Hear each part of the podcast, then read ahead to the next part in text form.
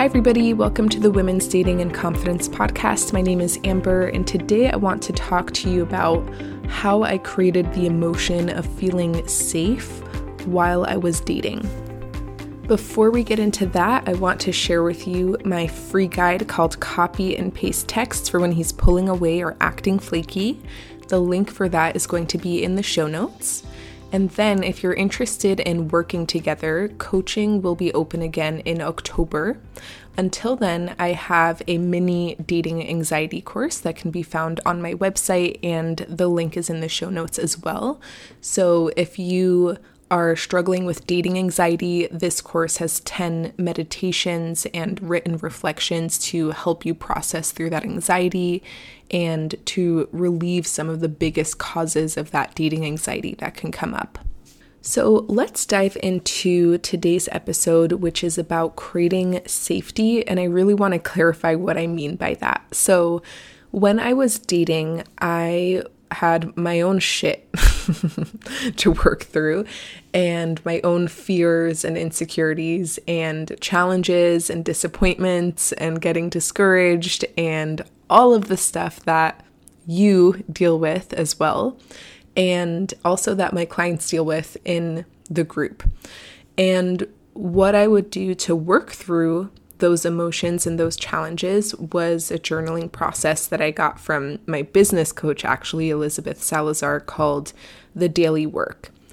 And I kind of made some tweaks to it to make it my own and um, kind of adjusted some of the exercises to work for me and what I needed.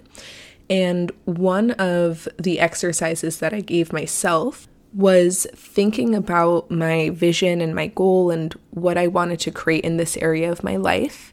So, for example, I wanted a playful, sexy, fun, and deep relationship with somebody. And I would imagine how would I feel if I actually had that?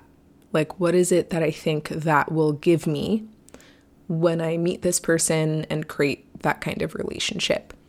And I would write down three emotions that I think I would feel once I get there. And those emotions would change from day to day depending on what came up as I was thinking about it. But one emotion that came up a few days in a row when I was doing this exercise was safe. So, feeling security, safety, comfort, that kind of emotion. And the thing is, I don't want to wait until I'm in a relationship to feel safe. I don't want to feel unsafe the entire time that I'm single. So, the exercise that I did was think about that emotion and then think about what can I think right now? What thoughts create that feeling for me in this moment without actually having that result yet? And there were other emotions that would come up. Like if I created that relationship, I would feel so loved, or I would feel worthy, or I'd feel excited, or I'd feel confident, etc., etc. And for each of those emotions, I always chose three per day. I would write down how can I see that and feel that in my life already. So maybe I'll share some of the other things that came up in a different episode, but today I just wanted to concentrate on safety because I think that's one thing a lot of people don't realize they're looking for in a relationship. Like maybe you do, maybe it is conscious, but that's one thing that it's a shame to live without that feeling when you're single. Like you don't want to wait till you're in a relationship to feel any of those things, to feel loved or safe or confident or excited about your life in general. You want to be able to experience those things even before you're in a relationship. So, I want to share some of the things that I came up with that helped me feel safe even before I was in a relationship. The first thought is that it's safe to feel.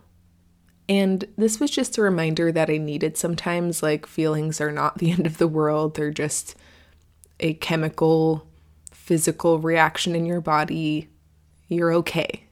even if you feel some very intense emotions while dating. Even if you get rejected, even if you feel disappointed, it's okay because it will pass. And also, you are designed to feel. It's not like a mistake or an accident. You are biologically designed to experience those things, so it's probably okay that it's happening to you. The second thought that I had was my goals are up to me. And what that meant to me is if one thing I really wanted to experience in my life was that really awesome relationship that I told you about awesome, playful, sexy, fun, deep, blah, blah, blah then that was never up to any one person other than me. So if somebody decided not to create that with me, like let's say I got excited about somebody and they were not as into it, then they don't determine that that will not happen for me.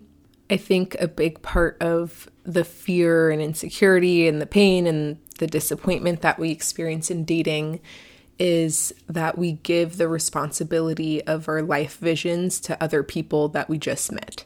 So you go on a few dates with somebody and we attach our vision of what we want to experience in our life to that person and give them the responsibility like if they don't cooperate, then it's not happening for us. And it's really important to remind yourself that they actually don't have to cooperate. It will happen for you anyways because it's your responsibility and you will eventually find somebody that's on the same page to create that with you. The next thought that I had was I can always return to myself. I've been happy by myself. So when we are dating, we leave the nest and we go out into the world and we connect with different people. And most of those people are not people that we are compatible to create a relationship with and to build a new nest with. so maybe you go out of the nest and you connect with somebody and then it doesn't work out and you have to return to your nest. And one thing that's important to remember is that that's not a bad place to be. So, while yes, it is your goal and ultimate vision to go out and create something new with somebody, it's also not bad in the meanwhile to return to yourself. That's not a bad place to be. And one way that we can remember that is by thinking of all the ways that we've been happy without that particular person before. Whether it was hanging out with your friends or being in the gym or certain hobbies or activities or moments or experiences that you've had without this person, maybe even before you even met this person, where you felt completely fulfilled and happy. And realizing that that's an emotion that you've been able to create for yourself before this person and without this person. Sometimes when we meet somebody that we really like, we somehow can forget that. We can forget that there were moments and times when we were happy before we met that person and before that person appeared in our life, and that it doesn't again hinge on them. Because so much of the feeling of unsafety is hinging our happiness and our dreams on people that we just met. So, remembering that both your dreams and your general joy and contentedness does not 100% derive from this person can help create a feeling of safety. All right, everybody, thank you so much for listening today. If you enjoy this podcast, I would love to see a review from you on iTunes. I read them every single day. If you would love to leave a review, you can do so by going to the podcast app, searching for Women's Dating and Confidence Podcast clicking it, scrolling all the way down, and then you'll see a section to leave a review. Thank you so much, and I'll talk to you next week. Bye.